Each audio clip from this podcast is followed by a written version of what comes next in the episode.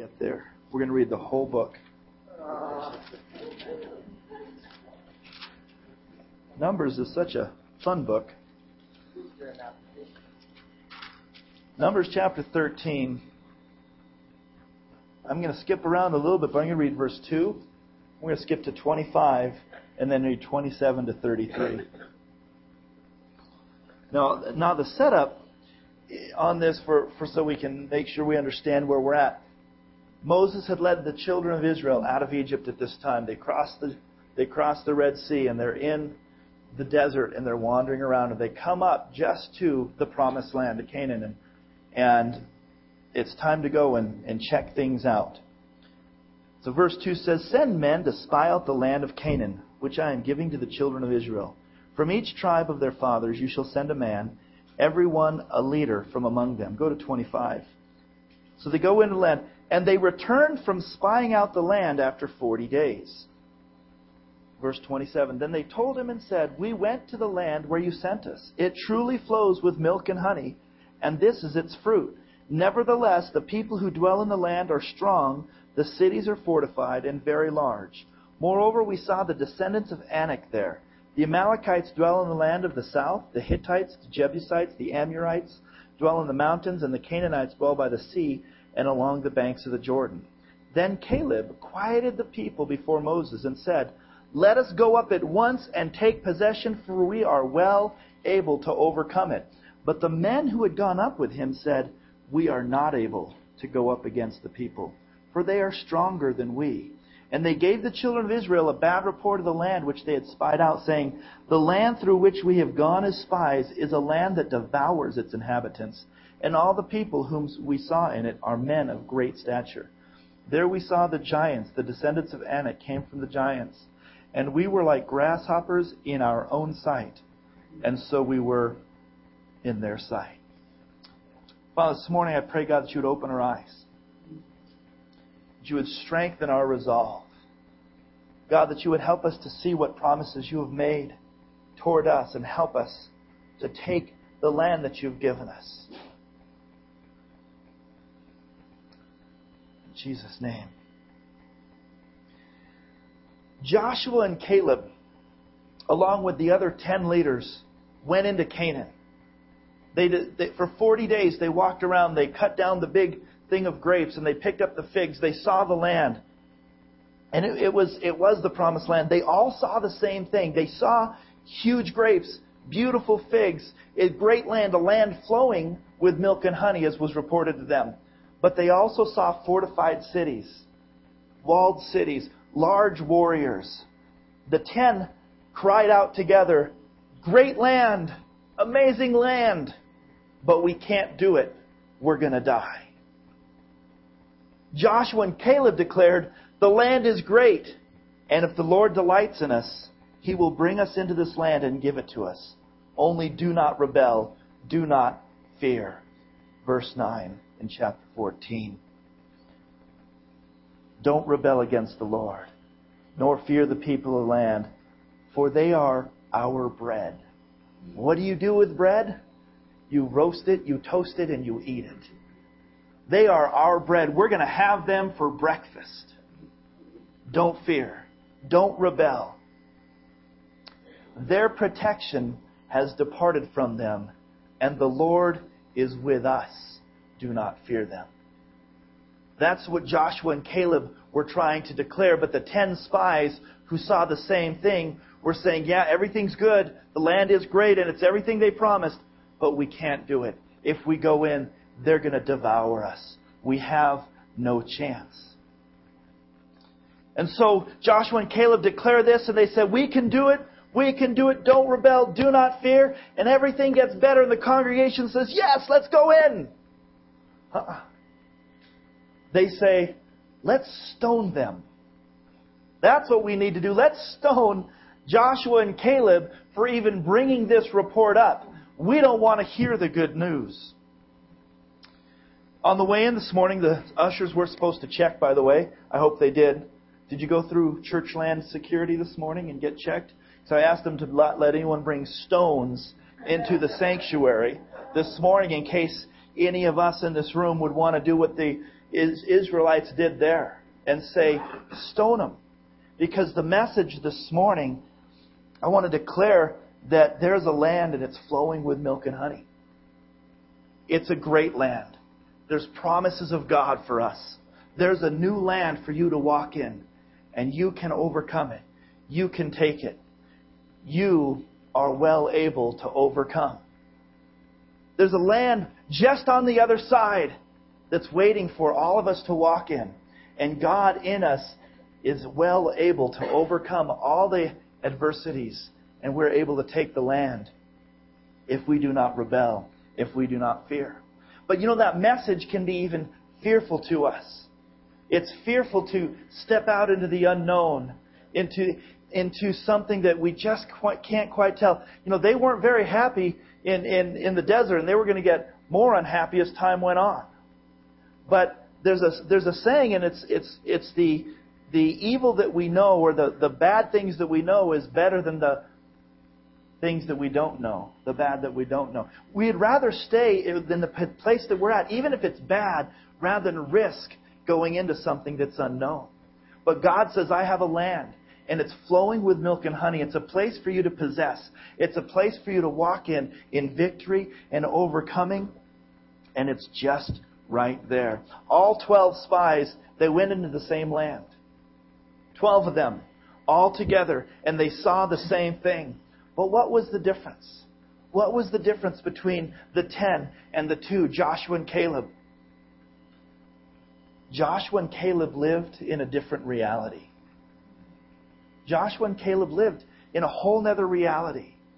They went into the land and they saw the same things. If you see, they didn't deny that there were giants and that they were that there was obstacles, but they said the Lord in us is well able to, to take it. We're well able to do this. They lived in a different reality. They saw things from the perspective of God's promises, God's power, God and them being able to overcome. You know, church, we're supposed to live in a different reality. We're not supposed to live in the same reality that the world lives in. We live in a whole other kingdom. When we became Christians, we became part of the kingdom of God. And our reality changed. It's not the reality that everybody in the world lives in, but we have a hard time adjusting to the new reality. We spent the last few weeks talking about these, these messages, and it's so good to go back, look through your notes, listen to them again, go back and revisit who is God, who are you in Christ, to begin to help us to get this new reality. You're traveling through another dimension, a dimension not only of sight and sound, but of faith. You're starting a wondrous journey into the God's imagination. God's imagination is where we live. Nothing holds us back. It is a wonderful journey. We don't live, we don't walk by sight. We don't walk just by the things we hear. We live in another reality. And that reality has to be based on faith in God and His promises to us. And He has got so many good things for us. We're not bound by circumstance. Now, we feel really bound by circumstance. But because we're in Christ, we're unlimited. God can do all the things that He promises us to, us to do. You're not bound by your financial limitations. If God sees fit to do something, He can blow open the financial doors, bring down a blessing, bring it from nowhere, and, and cause everything to change. We are not to live bound by reality. Remember, reality is really, we don't live in reality, we live in the perception of reality. See, and the enemy would give you one perception. The world would give you another perception. But we live in God's perception of what reality is. And with faith, all things are possible. We live in a, in a we, we're supposed to live in a world where the, the Bible and His promises to us and being in fellowship with Him builds our reality and we walk that out. But it's a struggle every day. It's, it's a gran lucha. It's a great fight to overcome the mind and to not be brought back. And there's a lot of ways we can get through that, and one of them is just to turn off your TV. You know, that, that's just that, that's that's the quickest, easiest route into your head is the news and, and, and all this junk that you're seeing all the time because it's fighting what God wants us to live in His reality for us. We're not limited by the things of the world because we live in that different reality. It's based on faith. And I am so glad it's not based on my abilities. It's not based on my finances. It's not, it's not based on anything that I can perceive because God is so much greater than that. Eye has not seen, ears not heard, or entered into the hearts of men what God has prepared. He has got something for us that our natural eyes and ears cannot perceive. But He says that we can understand that in Him. Hallelujah. God wants us to begin to live out our life in a different reality. And this has been a this has been a struggle for me because I look around and I see a government, I see an economy, I see issues and problems in the great old United States of America. We're living in times that, that I don't think we've ever experienced personally. We're, we're, we're in economic upheaval. We're even, I, I believe that the, the government is, isn't even as strong as it's wanting us to believe. That there's so much more happening and could be happening in our government. So, so what reality am I going to live in? If I believe that Uncle Sam is my provider, then my reality is in trouble. But truly, who is my provider? My God shall supply all of my needs according to his riches and glory. My reality is different. If he needs to, he's going to bring some, some birds to feed me. He's going to rain down manna from heaven to feed me, to take care of me. He can cause it that my shoes don't wear out for the next 40 years. I live in another reality in Him. But we have to begin to move toward Him and build that faith. There's two people I want to talk about this morning who also lived in a different reality, and because they lived in a different reality, they were more than conquerors. The Bible says that we are more than conquerors in Christ, and that's what we want to become. The first first guy that I was thinking about, and there's so many uh, examples of it, but is Joseph. Not chronologically, but Joseph was a man who lived in a different reality. Here he was a youngster. He had 11 other siblings. He was one of 12, or at least the, the boys, and and he lived in a different reality. He was the youngster, but there was something in him that made him the oldest. He gets a vision from God that everyone's going to bow down to him. And the youngest usually wouldn't do this, but he goes out and he tells them the vision. You're all going to bow down. He was a slave later in his life, but he lived in the reality like he was the owner. He carried himself different. He never acted as a slave. He had a different perception of who he was in God. He was a prisoner, but the account tells us that he lived more like the warden. He was in charge of the prison. How does that happen? Because he lived in a different reality. He knew who he was in God. He knew the promises that God had given him, and he walked them out in his life. And because he walked those things out and he knew who he was and he knew the visions that God had given him, although he was a prisoner, although he was a slave, although he was a foreigner, he became the second ruler of all of Egypt. Now that's a good reality to live in. Those things happen when we begin to align ourselves with what God has for us and don't limit ourselves by what the world says. When we align ourselves with the, what God says about us and we don't live by what our family declares over us. In his life, in the life of, life of Joseph, you see at times that, that, that he must have been completely despondent. It wasn't all good. You know, the moment he was thrown into a pit, he probably wasn't going, man, this is great. He had to fight through, had to fight through those feelings of God, where are you? What's happening in my life now? Some of you are in a pit.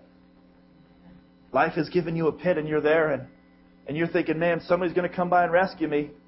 You know, the problem is, is the thing that might come by and rescue might be some slave traders. Well, you're out of the pit, but you're still in bondage. But what reality will you live in? Wherever you're at, the reality needs to be, I'm a child of the Most High God. I think of, I think of Jeremiah, the book of Jeremiah. And the, the prophetic words that had come through at different times to the children of Israel. And here, now that the, the, the Israel has been capt, brought off captive, they're going to be in bondage for 70 years. Some of you think you've been suffering a long time. 70 years. And it was declared to them that you're going to go and you're going to be in bondage for 70 years. One of the most one of the most famous verses in the Bible. There's there's a lot of them, but one that's common among people is Jeremiah 29:11. Right? We have a plaque. It's my wife's favorite verse. We have a plaque in our living room. The the New King James says it this way, Jeremiah 29:11, "For I know the thoughts that I think towards you," says the Lord, "thoughts of peace and not of evil, to give you a future and a hope." Then you'll call upon me and go to pray to me, and I will listen to you, and you will seek me and find me when you search for me with all of your heart. We, we love that verse. 11 just is just wonderful. I, I know the plans I have for you. I know the thoughts I think towards you. Do you realize that the children of Israel were in captivity and were going to be there for 70 years? They were in the midst of captivity, and God is declaring to them a different reality. I have plans for you, and they're to prosper you. That's a real different paradigm shift for us to get a hold of right there. Life is not good unless they understand who they are in Christ. Unless they understand who they are in God, that they're God's chosen people. And as they still align themselves with God, His de- declaration over them as a people is, I have plans and I'm going to prosper you. And, and, and He declares to them just be, before that, in verse 5, He says, Build houses and dwell in them. Plant gardens and eat their fruit. Take wives and beget sons and daughters, and take wives for your sons and give your daughters to husbands. These are normal activities for people.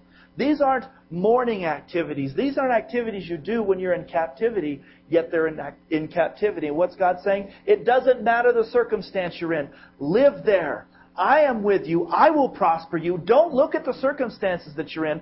I've got a plan, and it's to prosper you. But for now, you might be in captivity. We always fight our situations around us and want them to change. Oh God, I hate this job that I have. I hate this job. I hate this job. I hate this job. Build a house. Plant some vineyards. God might have you there. Pray, pray to Him. Serve Him, and He will prosper you. But stop complaining about the situation. Live in the different reality. I don't have a job at all. Love God. He'll prosper you as you serve Him. We, we fall into pits. We get thrown into pits and we get sold into slavery. But if our focus is on the pit and our focus is on the slavery, we'll never overcome. But if we begin to look at Him and say, God, you're my vindication. The checkbook isn't. The paycheck isn't it. You're my vindication. You're my provider. And I will love you and I will serve you. As that attitude, as that reality begins to come, every situation we become victorious in it. If Joseph would have become despondent in a situation, he would have never become the ruler of Egypt. And if that would have happened, the children of Israel would have died in the famine. God had a plan. He orchestrates it. But we have to live in a different reality. Live it the way God sees it. As you do that, there will be people around you who will hate you for the dream that you have, for the vision that God gives you, just as it happened to Joseph. His brothers despised him because he was given a vision from God. Other people will despise you because you have faith. Other people will despise you because you have hope, because you live in a different set of circumstances than everyone else. But you just have to know God, I'm hanging on to your vision for my life. I'm hanging on to the hope that's in you, not in my circumstances, not in my situations. Pastor Jeff read the scripture, and we don't. That's not one we want to want to quote. Afflictions come. You know, bad things happen. We don't understand it, but in those moments we look to the Lord we have to understand that trials and tribulations will come. I, I, I remember doing a wedding years ago, and and um, I, I'm actually forget, forgetting. I did a lot of weddings. I owned a wedding chapel, and uh, we were we were at the top of Snow Summit and we were talking about the the wedding vows and and the vows that they they wanted just the vows that I had and and one of the lines in there were um, trials and tribulations will come and and and the bride said I don't I don't want you to say that I'd like you to say trials and tribulations may come this was you know we were talking and, I'm, and I said Really? You think that they may come? I, guarantee you they'll come. I don't want you to say that. No, that's that's just a bad kind of a confession. And I'm sorry. Anyone ever been married? Okay. Um, keep your hand up if trials and tribulations came, right? I mean, you know, 100% out of 100% of marriages, trials and tribulations came. And so during the, during the ceremony, I'm not usually too rebellious. During the ceremony, I got to that part and I said, Trials and tribulations will come. And she looked at me and she goes, We're repeating the vows. And she looked at me and she goes, Trials and tribulations may come. she couldn't get it. Truth is, trials and tribulations come for everyone. Life on this planet is hard. We get thrown in the pit and we get sold into slavery.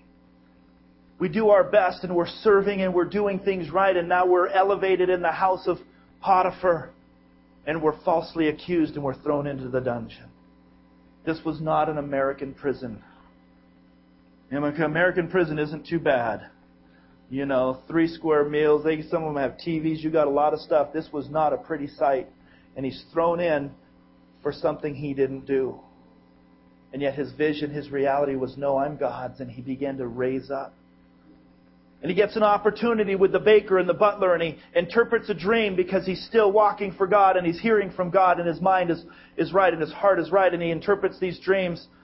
And says to the baker, You're in, you're in tough luck here. But to the butler, he says, You're going to be restored. You're going to put the drink right back in the Pharaoh's hand. And when that happens, remember me. And the butler didn't remember him. I mean, isn't that just like some people? You know, you tell them, you help them. Yeah, I mean, it, it, it was like oh, I broke down years ago. As I broke down right at the Jenks Lake Road, the first one going down. So, and and I, it was winter, and I had to walk home.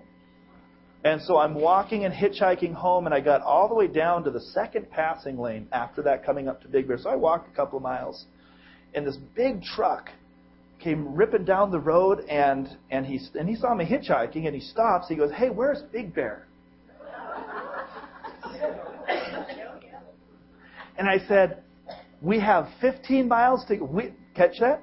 We have 15 miles to go in this direction." And he goes, "Hey, thanks." Passes me, turns around. I put out my my my thumb. I, you know, he's turning around. He's going to stop and pick me up, and he goes, oh, and he leaves me. You know, it's like the butler. Hey, thanks for the info. Oh, what about that guy? Life feels like that sometimes. You do these things and you live a certain way and still it crashes in. Well, that's reality, but it's not the reality we live in. Because we, we, we can live above those things say, God, in all things you work out for the good if I'll continue to love you. If I don't rebel. There are those ifs in there for us to read. We have to get the ifs. And if we're not walking in the ifs, then we won't walk in the blessings either. There are some blessings connected with ifs. God works all things for those who love Him and are called according to His purpose. Do you love Him? Called according to His purpose? God will work it out. But where's your faith? Faith has got to move from the situation and the circumstances. David is another another guy who, who lived his life in a different reality. He, he was the youngest of his brothers. We know the story well, and he was just a sheep herder. His brothers were older, they were taller, they were stronger.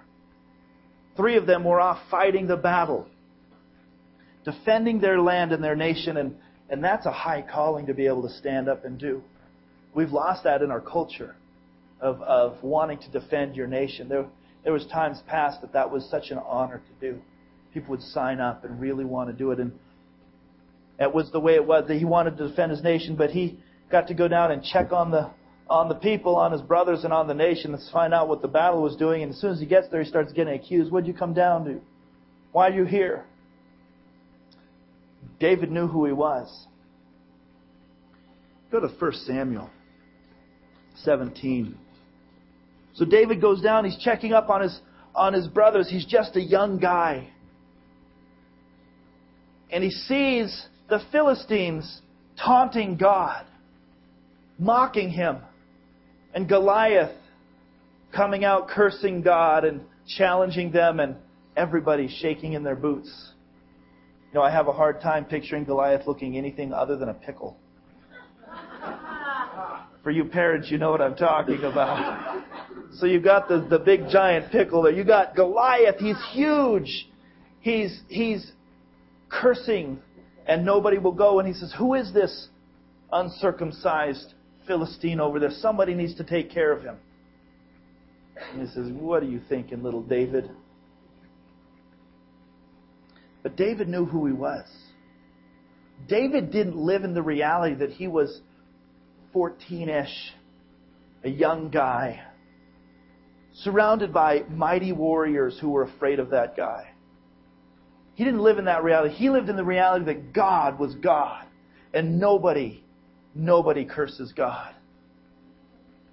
And so he goes and says, Hey, see, I also see something else we pass by because we, you know, maybe this sounds prideful or something else. We pass by it, we skim by the fact that David says, Hey, what's going to happen for the guy who defeats him? He saw he saw an opportunity there too. He says, you know what, God God's going to use this to bless me. What's going to happen for the man who takes this Philistine down? He lived in a different reality. He says, I can do that, and he goes in and he and he gives the whole case to Saul. He says, What you're, you're crazy? Don't go back. Go feed the sheep. He says, No. 1 Samuel 17, verse 34 says, David said to Saul, Your servant used to keep his father's sheep. David just left the sheep. He just left them. Your servant used to keep the sheep. He's already moved on. He lives in another reality. And when a lion or a bear came and took a lamb out of the flock, I went out after it and struck it and delivered the lamb from its mouth. And when it rose against me, I caught it by its beard and struck it and killed it. Your servant has killed both lion and bear and this uncircumcised Philistine will be like one of them, seeing he has defied the armies of the living God. Lions and bears? I mean, most of us, when a dog runs up and barks at us, we back off. He lived in another reality. He would take the bear and he would take the lion. But keep reading. Verse 37 Moreover, David said, The Lord who delivered me from the paw of the lion and from the paw of the bear, he will deliver me from the hand of this Philistine. His reality was, God will deliver me. I'll go out in faith, and God will be my victory. That's the reality God wants us to live in. He doesn't want us to be trapped by the economy. He doesn't want us to be trapped and in bondage to our health, to our family matters, to all these things. But He wants to give us a hope and a vision and a plan for our life. And he, we need to connect with that and we need to know His plan and know Him so that we can begin to declare the same things about our situation. It says, No, these things, I am more than a conqueror. God is able in me and He will deliver me from this. He'll deliver me from this.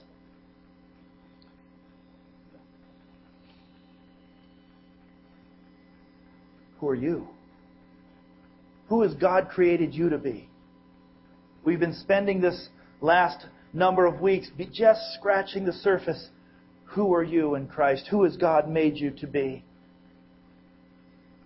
You're more than a conqueror. Jeremiah 29:11 declared that he has a hope, a plan, a future for each and every one of us. He says that there's a promised land for each of us to walk into. Each and every one of us has been bought with the blood of Jesus. Our future is changed. What's our reality? Too often, our reality is what the world says is true. what our circumstances dictate. And those things are those things are real in this natural economy and they're real obstacles to overcome. David fought bears, he fought lions, and he fought Goliath. I was hoping Randy Manessis was going to be here this morning. He's the closest thing we've got to a giant in here, and you know, Rand, Randy's a, just such a he's he's a gentle giant. He's six foot eight, which I don't know if that's I don't know if I can reach that high or not. Six he's six foot eight, and he looks like a bear. He's just a big guy, and Goliath was a couple of feet on him. You know, and I, it would just be really funny to maybe put maybe like Zach, my son Zach, next to next to Randy, because that'd probably be the right height difference, and say, "Go get him."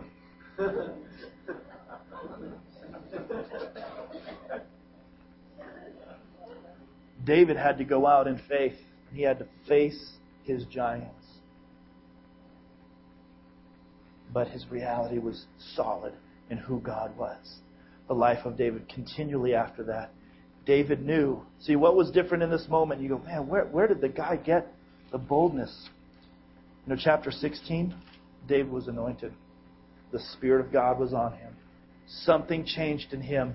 The Spirit of God, it said, came upon him in chapter 16. And that was what made the difference in David's life. Because there was a lot of shepherds. In fact, before David, I'm sure his older brothers used to keep the sheep. Wasn't that he was a shepherd boy and had to fight the lion and the bear. It was the Spirit of God inside of him that made a difference. Welling up inside saying, You can overcome. You can be victorious if you'll just step out in faith over your enemies and your adversaries this morning, you can begin to have the victory, no matter what it is. The situation might not change. It might take a while for it to change, but God will make you victorious in the midst of your circumstances. He will give you hope. He will give you power. He will give you peace. He will come and do things even in the midst of the circumstances without always removing you from the circumstances. That's a false message that gets preached too often that God just wants to give you, give you, give you, give you, give you everything and never let anything bad happen to you. God wants to walk with you in the midst of it and give you hope and purpose and vision and peace and power to overcome. And through that test, the testimony comes. Talk to some people who, there's some great men and women of faith in this room that I know their stories and their testimonies. They've come through difficulties, but they've come through them with Christ, and because of that, they've come out strong. And they know who Christ is. Don't give up. Don't give in to what the enemy wants to lie to you about and say, No, I know the situation is declaring this. But my God is greater than this situation. I can overcome. I can do it. I will prosper and succeed the way that God sees me and shows me that I will prosper and succeed. There's a, there's a movie. It's a very profound movie about a lion named Simba. It's actually a really good movie. One of the better ones that Disney put out. And there's some weird stuff in it, but there's an amazing analogy. And there's a scene in there that's now Simba's the, the little baby lion who just couldn't. He sang the song, I just can't wait to be king. That's like all of us, more kids. I just can't wait to be king. He, he was excited about what was coming up for him, and situations in his life caused him to run. And he was hiding out in a place that he was never called to be. And didn't know who he was, and the monkey comes, Rafiki, and and he he says, "I know where your father is," and you know his father is dead. Mufasa's king of the jungle, and he's dead. And Simba was supposed to take his place, and instead he's off somewhere else. And and Rafiki shows him the reflection in the water. And at first Simba's excited. He thinks it's his dad, and he goes, "That's touches the water. And he says something profound. And I say it to you this morning. Your Father is in you. He's in you. And then Mufasa comes in, the, in, in a cloud and he speaks. The Father comes to us and speaks. you've forgotten me. And, and Simba, we say, God, I haven't forgotten you. God says, No, you've forgotten me because you've forgotten who you are. When we forget who we are in Christ, we forget God because He's supposed to live in us. He's created us to be overcomers and victorious. And when we forget that and we walk in, in defeat and deception, we forget who God is. And then the next, the next line is, is convicting, encouraging, if we'll get a hold of it. And he says, You are more than you have become. In other words, God sees more in you than what you are today. There is more that you're supposed to be, more that you're supposed to walk in than what you have become to this day. God has a plan and a purpose. I thought, wow, that is so true. We sit so far away from the potential that God has for each and every one of us. But too often we forget who we are in Him. And so we're limited by the deceiver and by deception and by the enemy. We're limited by our own stinking thinking. And we're not becoming what God has for us because we don't know who Christ is in us. We need to remember who we are and who He is inside of us. And we need to begin to step out and become that victory and live in the, a different reality than what the world is saying. You know what? I know the economy's bad, but I don't live in that economy. I live in God's economy. And no matter what I'm eating, He's going to provide for me. Even if my diet changes to beans and rice, I don't live for burgers and fries. I live for Jesus and He will provide and He will take care of me no matter what. The victory is, is there for us. But the victory does look different. We have to understand God's reality of what victory looks like. It's not this world's economy. 1 John 2 says, Don't love the world or anything in the world. Do not love the world or anything of the world. We need to begin to believe the promises of God and to read them and hear from Him and spend time with Jesus in prayer and sitting at His foot, at His footstool and knowing Him. The Bible says you shall know the truth and the truth will make you free. As you begin to know Him and know who you are in Him, you become more free and free and victory comes. The darkness lifts off of your eyes and you begin to walk differently. the promises that He gives us through His Word. 2 Corinthians says, no matter how many promises God has made, they are yes in Christ. The promises that God has made are yes in Christ. He's never going to leave you or forsake you. He's going to make you more than a conqueror. He knows your name. And so through him the Amen is spoken by us to the glory of God. So be it. Amen. These promises are yes. Yes, Lord, we agree with that. We speak it forth. And now it is God who makes both us and you stand firm in Christ. He anointed us, set his seal of ownership on us, and put his spirit in our hearts as a deposit, guaranteeing what is to come. The promises are yes and amen.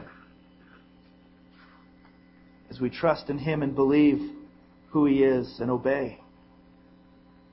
Those are the two biggest parts to, to believe what He says, believe His Word, and then obey the things that He calls us to do. Step out in faith, walk in victory. We'll begin to see the victory more and more. To remember the things that God spoke to you.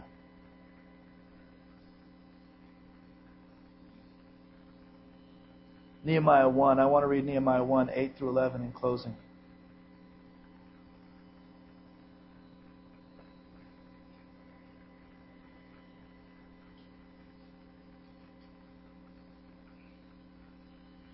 In just a moment. We're going to close with a song today. The lyrics are going to be on the wall. The worship team's not going to come, but, but we're going to close with a song, and it's a declarative song. And this morning, the altar call is to simply, if you need to declare, yes, I'm no longer going to live in the old reality. I'm going to begin to stand in Christ's reality. I'm going to begin to stand on His promises.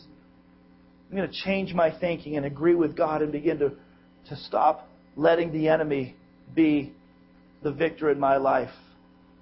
We're going to just come and, and, and, and as a declaration, worship in the front, and you don't have to come. But if that's you, I want you to come. As soon as I read the scripture, we're going to play the, play the song and begin to worship, and we're going to close with that song. You come forth as a declaration and say, Yes, I am victorious. My reality is not this world's, it's Christ. Nehemiah chapter 1, verse 8 says, Remember the instruction you gave your servant Moses, saying, If you are unfaithful, I will scatter you among the nations. But if you return to me and obey my commands, then even if you are exiled people or at the farthest horizon, here's a promise I will gather them from there and bring them to the place I have chosen as a dwelling for my name. No matter how far you've walked away, no matter how far you feel like you've been scattered from God, He will pull you back and He will bring you to the place that He has for you.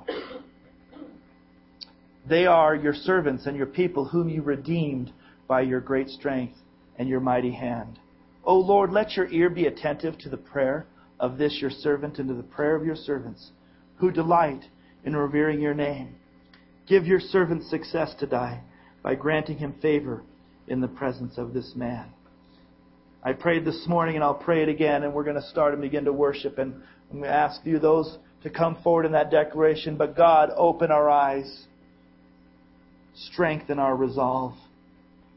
Help us to see what promises you have made. God, and help us to take the land.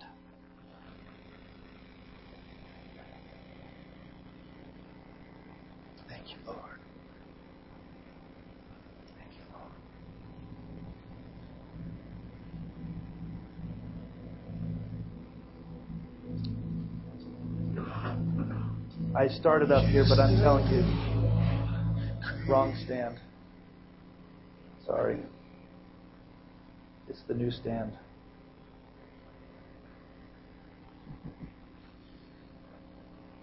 Hallelujah.